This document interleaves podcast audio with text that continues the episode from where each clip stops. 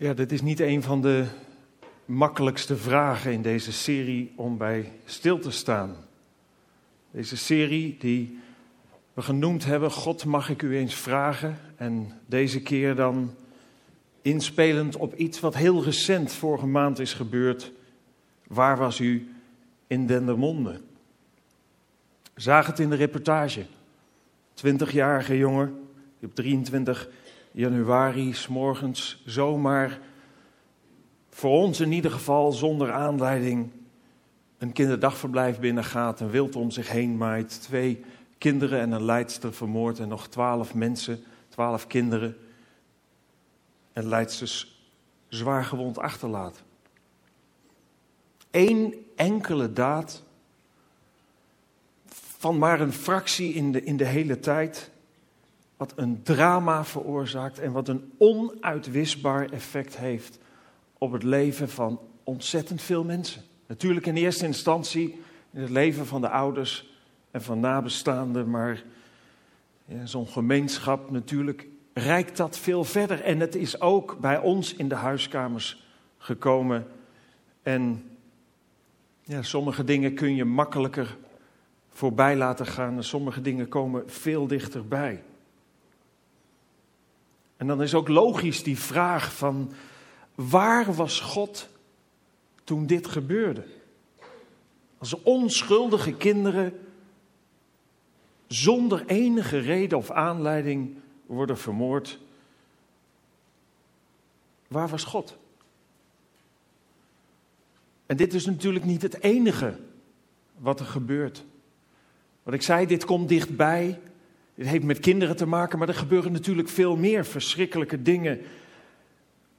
Drama's ja, waar, we, waar we eigenlijk heel ver bij uit de buurt willen blijven. We willen eigenlijk helemaal niet dat er pijn is. En dat er verdriet is in het leven. Dat mensen of dat je zelf moet lijden. Of dat er honger is waar ook duizenden, duizenden, duizenden kinderen, baby's aan komen te overlijden. Dat er rampen zijn die we niet kunnen verklaren. God, waar was u in Dendermonde? God, waar was u? En zo kun je het nog wel invullen. Voor sommigen is dat een vuist naar de hemel, een aanklacht aan het adres van God. Sommigen doet het wankelen. Sommigen die misschien wel positief stonden. Als het gaat om de Bijbel of over God, raken aan het wankelen. En voor anderen is het misschien een, een uitroep, een intens verlangen om te kunnen begrijpen wat er gebeurd is, waarom het gebeurd heeft, waarom het kan. Wat die ambulancebroeder ook zei. Ja, eigenlijk wil ik die vraag het waarom helemaal niet stellen, want die blijft maar gesteld worden, maar er komt geen antwoord. We willen niet dat dingen kapot gaan. En ja, als er dingen kapot gaan, zouden we eigenlijk toch het liefst willen begrijpen waarom. Waarom is dit toch in vredesnaam mogelijk? Waarom, waarom gebeuren deze dingen? En je zou kunnen zeggen, natuurlijk roepen we God de verantwoording. God die de schepper is van hemel en aarde, die zichzelf ook zo aan de mensheid presenteert. God die almachtig is, God die alwetend is, God die liefde is. Hoe in vredesnaam zijn deze dingen met elkaar te rijmen? En wie anders zouden we te verantwoording roepen dan God? Ieder mens, denk ik, verlangt ten diepste naar heelheid, naar harmonie, naar geborgenheid, naar echtheid, naar veiligheid. Een, een verlangen om te kunnen genieten van het leven, van elkaar, van de wereld waarop we leven. En steeds opnieuw gaat het maar weer fout. En als we kijken naar wat de Bijbel over deze dingen zegt, over het leven en over de wereld, dan zien we eigenlijk dat we met dat intense verlangen wat we hebben, God aan onze zijde hebben. Want God spreekt eigenlijk in de Bijbel constant diezelfde verlangens uit. Het verlangen dat we veilig zullen zijn, dat we liefde mogen ervaren en kunnen ervaren. Daar staat de Bijbel vol mee. En daarom is die vraag misschien ook een vraag die snel opkomt. Waarom grijpt God dan niet gewoon in? Waarom voorkomt God dit soort dingen niet? Waarom houdt God een idioot als deze niet gewoon tegen? Een hartstilstand op het juiste moment of een vrachtwagen op het juiste moment. En er was een hoop ellende bespaard gebleven, althans een hoop ellende voor de slachtoffers van deze jongen. Dat geldt natuurlijk niet alleen voor deze Kim de Gelder. Nee, maar dat geldt ook voor al die andere mensen die bijvoorbeeld branden veroorzaken in Australië. Of, of voor vliegtuigkapers, voor terroristen. Voor mensen die met te veel alcohol op het verkeer ingaan. En daar weer van allerlei slachtoffers maken. Voor incestplegers. Voor alle anderen die drama's en pijn veroorzaken. Waarom pakt God die lui niet gewoon op? Waarom kijkt God ernaar en doet er niets aan? Het klinkt raar, maar eigenlijk is de vraag erop: waarom grijpt God niet in? En met name op de manier zoals wij erover nadenken, dan zou ik eigenlijk moeten zeggen: dat kan God niet. En dat staat meteen op gespannen voet met hoe wij daar naar kijken en hoe we erover denken. Want als God alwetend en almachtig is, dan kan hij alles. Ja, God kan niet alles. God kan niet liegen, om een voorbeeld te noemen. Eigenlijk zou je kunnen zeggen, God kan niets wat buiten de kaders van zijn liefde omgaat. Want God is liefde. God die de mensheid maakte, God die deze aarde schiep. God instrueerde de eerste mens, maar ook ons nog steeds over hoe we in harmonie en liefde kunnen leven. God instrueerde de eerste mens, maar God programmeerde niet de eerste mens. Anders zouden we nu allemaal niets anders geweest dan, zijn geweest dan een marionet.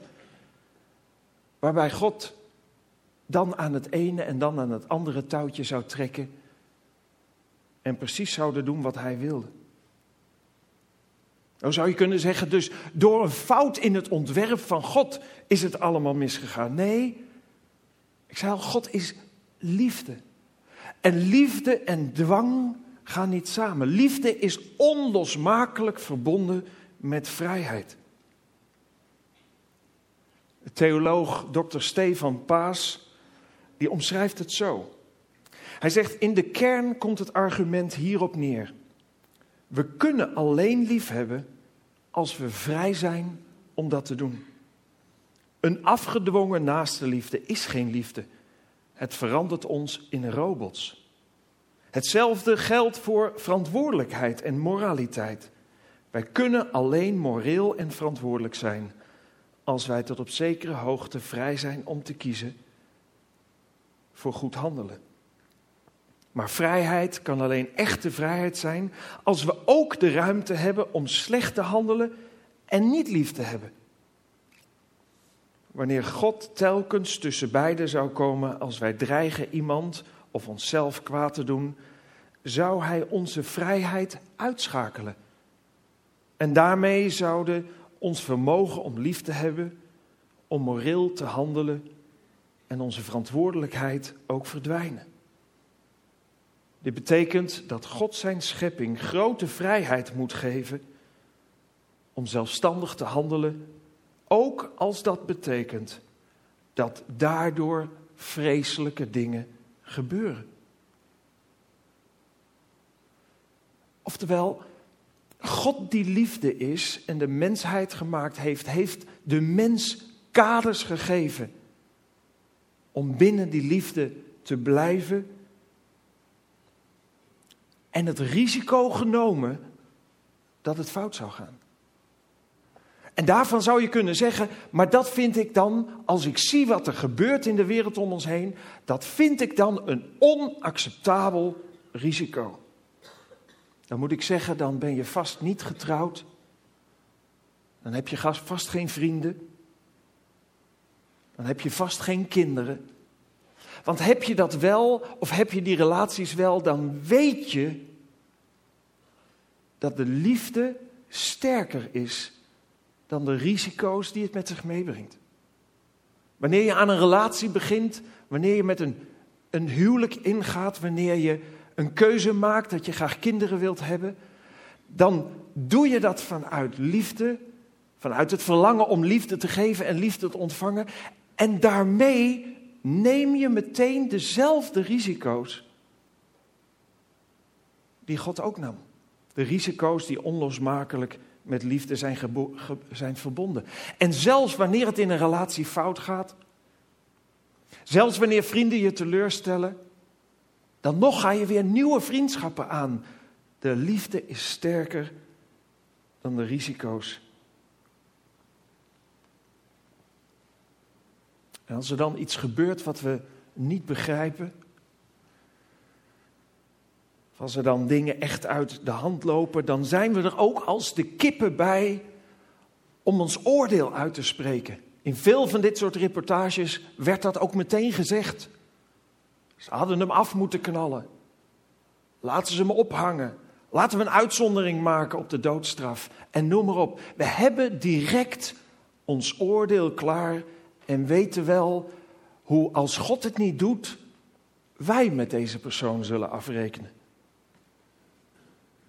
En net zo kwam er eens een keer een geleerde, een schriftgeleerde, een, een, een theoloog zou je kunnen zeggen, met een vrouw bij Jezus. Een vrouw die overspel had gepleegd en die hij opbracht, eigenlijk om Jezus uit te dagen, om hem in de val te lokken. En zei van, deze vrouw heeft dit en dat gedaan. Wat zullen we met haar doen? We gaan heel even naar een fragment kijken waarin, dat, waarin we dat stuk kunnen zien. The kingdom of heaven is like a treasure buried in a field. And when you find this treasure,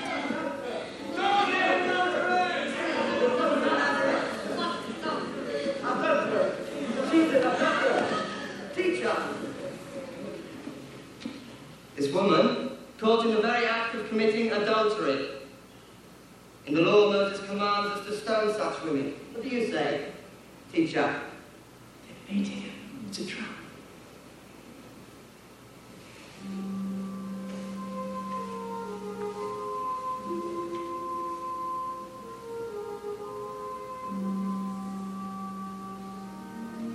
I was told you preach according to the law of Moses. Do you have an answer, Nazarene?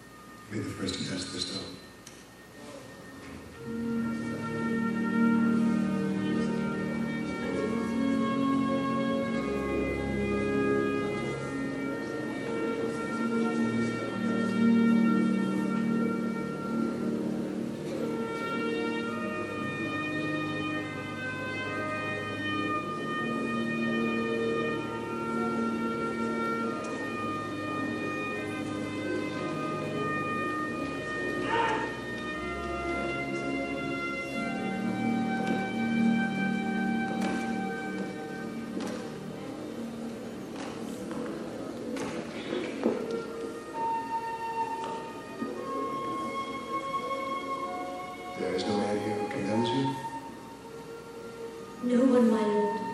neither do I.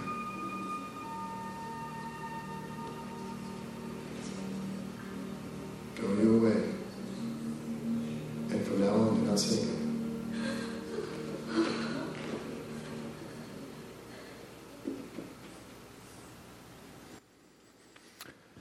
Gaat het hier om dat, dat, dat Jezus maar gewoon door de vingers wil zien? Of dat Jezus van zonde vindt dat dat maar gewoon moet gebeuren? Nee, natuurlijk niet. Dat is ook de reden dat hij zegt: ga heen en zondig niet meer, hou ermee op, stop ermee, kap ermee.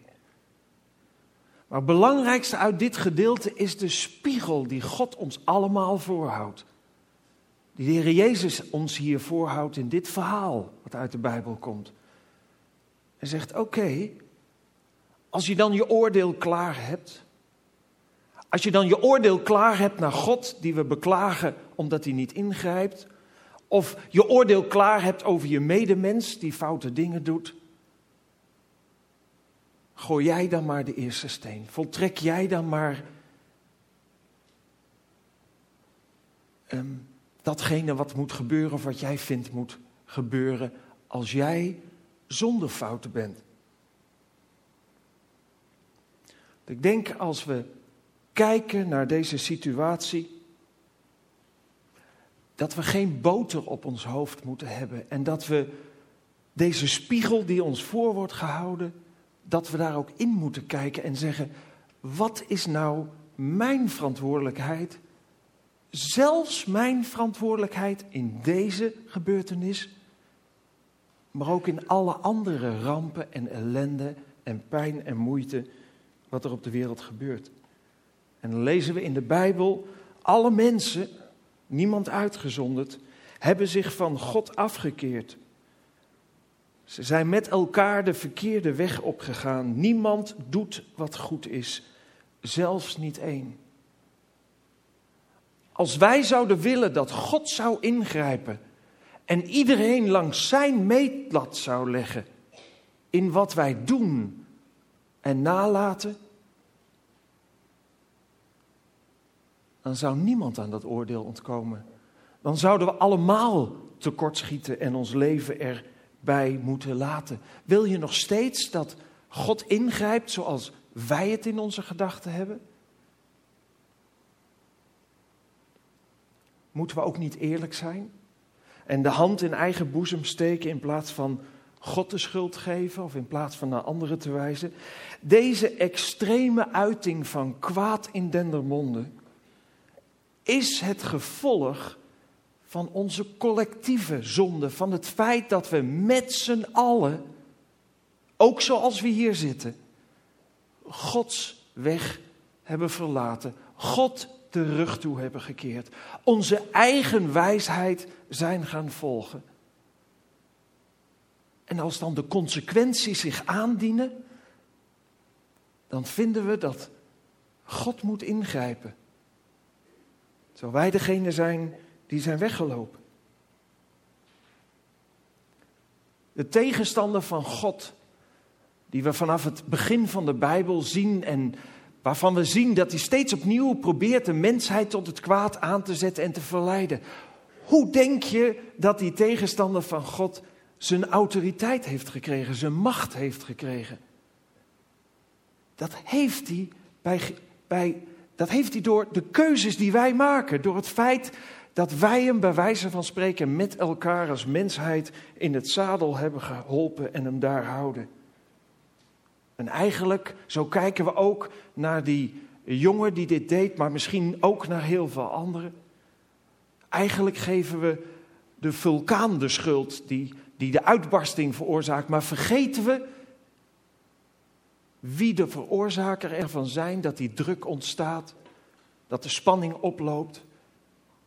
En vergeten we dat het een verzameling is van zonde die samenkomt nu bij hem op deze manier, maar op andere manieren ook bij onszelf. Ik las in de krant van de week dat de recessie waarin we in zitten, waar we in zitten, dat dat tienduizenden slachtoffers gaat geven bij, bij baby's.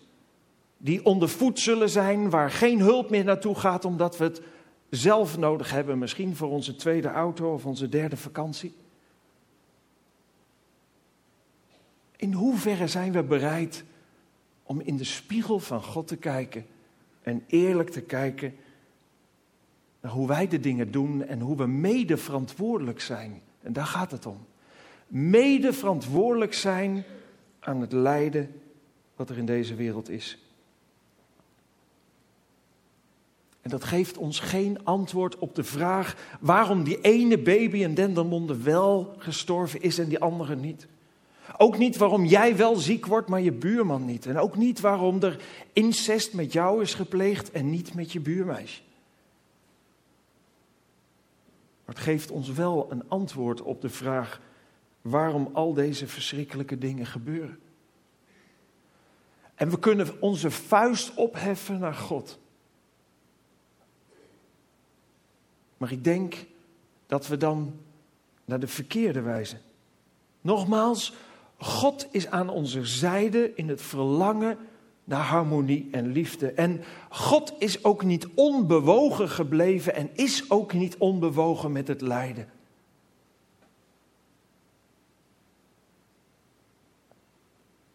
En God heeft het er ook niet bij laten zitten. God is niet op afstand gebleven en heeft gezegd: Als jullie het op je eigen manier willen doen, dan zoeken jullie het ook maar uit. Nee, God grijpt wel degelijk in.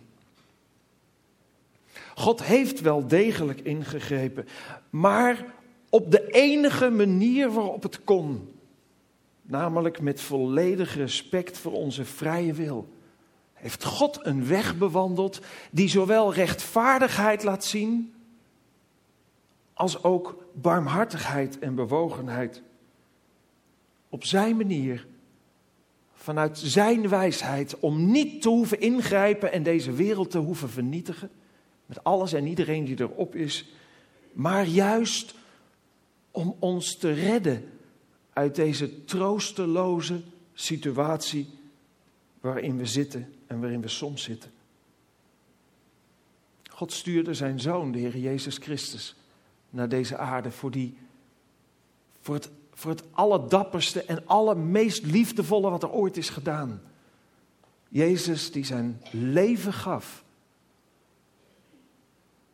voor jou en mijn zonde, die de prijs betaalde om jou en mij los te kopen uit de klauwen van het kwaad. En dat was geen kleinigheid. We kijken opnieuw naar een videofragment.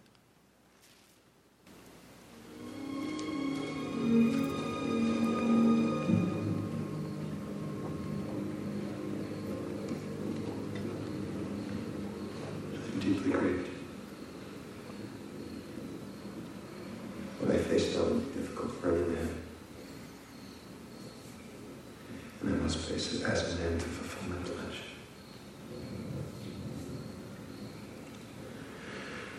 Wait here.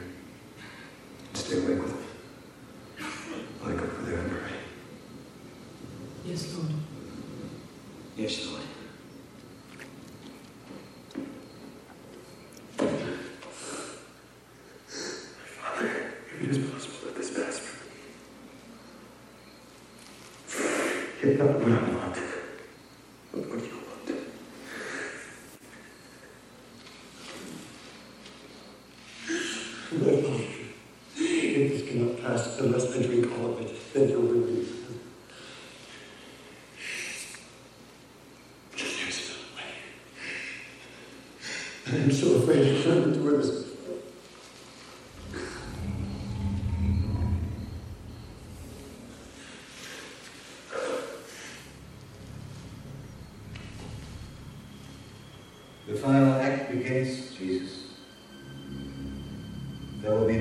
no reprieve handed down from your Father.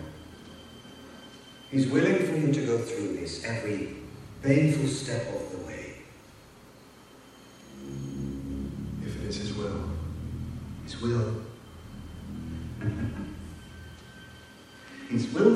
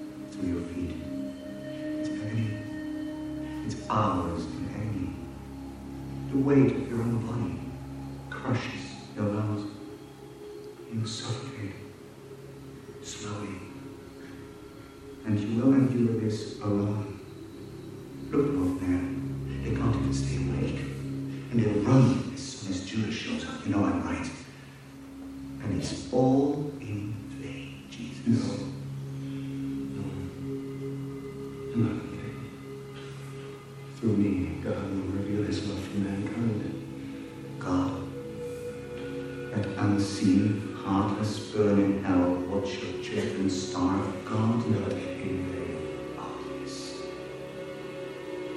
in vain.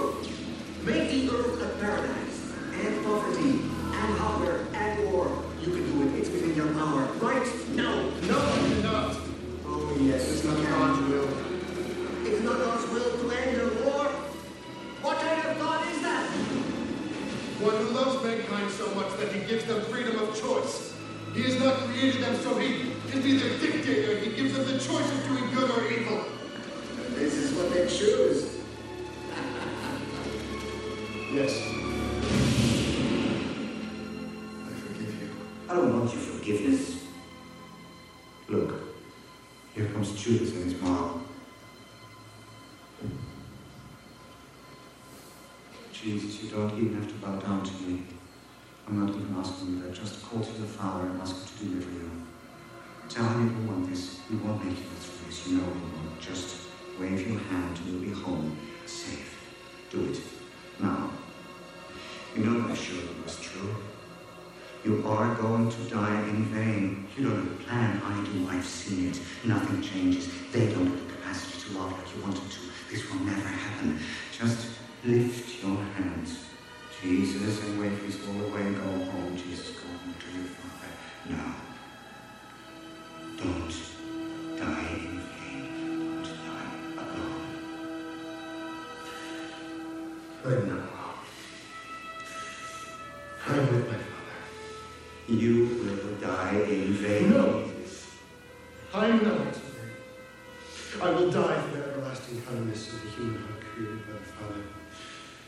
So that men will make his image shine once again.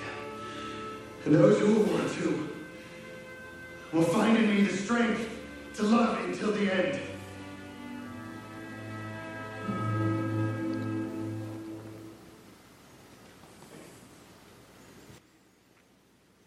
Lezen in de Bijbel dat God zegt: Mijn plannen zijn niet jullie plannen en jullie wegen zijn niet mijn wegen. We zouden misschien het liefste God willen adviseren hoe wij zien dat hij zou moeten handelen en hoe hij met deze dingen moet omgaan. Ik zou zeggen, gelukkig kan dat niet. Want zijn plannen gaan veel hoger en zijn plannen zijn uit op het echt overdragen en het geven van liefde. En dit, dit, deze verschrikkelijke gebeurtenis, het lijden en sterven van de Heer Jezus Christus, is onderdeel van Gods plan. Hij betaalde met zijn leven terwijl hij zonder zonde was. Hij betaalde met zijn leven de losprijs voor jou en mij. Om jou en mij los te kopen uit de klauwen van het kwaad. En met welk doel? Met het doel om je vanuit daar over te brengen. In de tijd die voor ons ligt. Naar een nieuwe hemel en een nieuwe aarde. Het gaat hier niet goed komen. De Bijbel is er heel duidelijk over. En als we een klein beetje om ons heen kijken, als we een klein beetje naar de geschiedenis kijken en naar de tijd waarin we leven, dan zien we dat ook, dat het niet goed gaat komen. Het betekent niet dat we niet nog steeds de verantwoordelijkheid hebben om het beste te doen. Maar God zegt, ik maak een nieuwe hemel en een nieuwe aarde. Een plek waar je alleen toegang toe hebt door het aanvaarden van het offer wat de Heer Jezus Christus voor jou en mijn zonde heeft gebracht. Jezus zei zelf, ik ben de weg, de waarheid en het leven. Niemand komt tot de Vader dan door mij. Je zou kunnen zeggen, niemand wordt onderdeel van die nieuwe schepping dan door Hem heen. Een schepping waar het niet meer fout gaat op dezelfde manier waarop het hier is fout gegaan. Want die schepping komen we op grond van een bewuste keuze. In tegenstelling tot deze schepping waarop we leven, waar we op zijn gekomen zonder dat we ervoor kozen, is de nieuwe hemel en de nieuwe aarde een belofte die God geeft voor iedereen die die keuze wil maken. En we lezen in Jezaja, want kijk, en dat geeft God door aan Jezaja, ik schep een nieuwe hemel en een nieuwe aarde. Zo mooi dat niemand meer aan de oude zal terugdenken. En het allerlaatste Bijbelboek krijgt Johannes, een van de volgelingen van Jezus, een, een openbaring, een, een gezicht te zien, zeg maar. En hij schrijft dat op. En dan zegt hij, en hij zal alle tranen van hun ogen afwissen. En de dood zal niet meer zijn. Nog rouw, nog geklaag, nog moeite zal er meer zijn want de eerste dingen zijn voorbij gegaan. En hij die op de troon gezeten is, zeide: Ik maak alle dingen nieuw. God verlangt er zo naar ons dat te geven, waar we echt en volle zijn liefde mogen ervaren. En ook de liefde voor elkaar, waar niet meer de risico's zijn dat het fout gaat. En misschien zeg je wel, laat het maar snel komen. Waarom schiet dat niet een beetje op? Nou, ook dat kunnen we lezen in de Bijbel. Er staat, de Heer is niet traag met het nakomen van zijn belofte. Zoals sommigen menen. Hij heeft alleen maar geduld met u. Omdat hij wil dat iedereen tot inkeer komt. En niemand verloren gaat. Een andere tekst lezen we: God wil dat alle mensen gered worden en de waarheid leren kennen.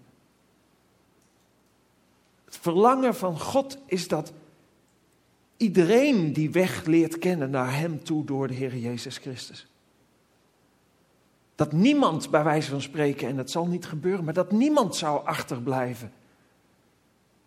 Dat niemand dat mooiste waar we zo diep naar verlangen zou moeten missen, omdat we onze eigen wijsheid boven Gods wijsheid stellen en onze knieën niet voor Hem willen buigen.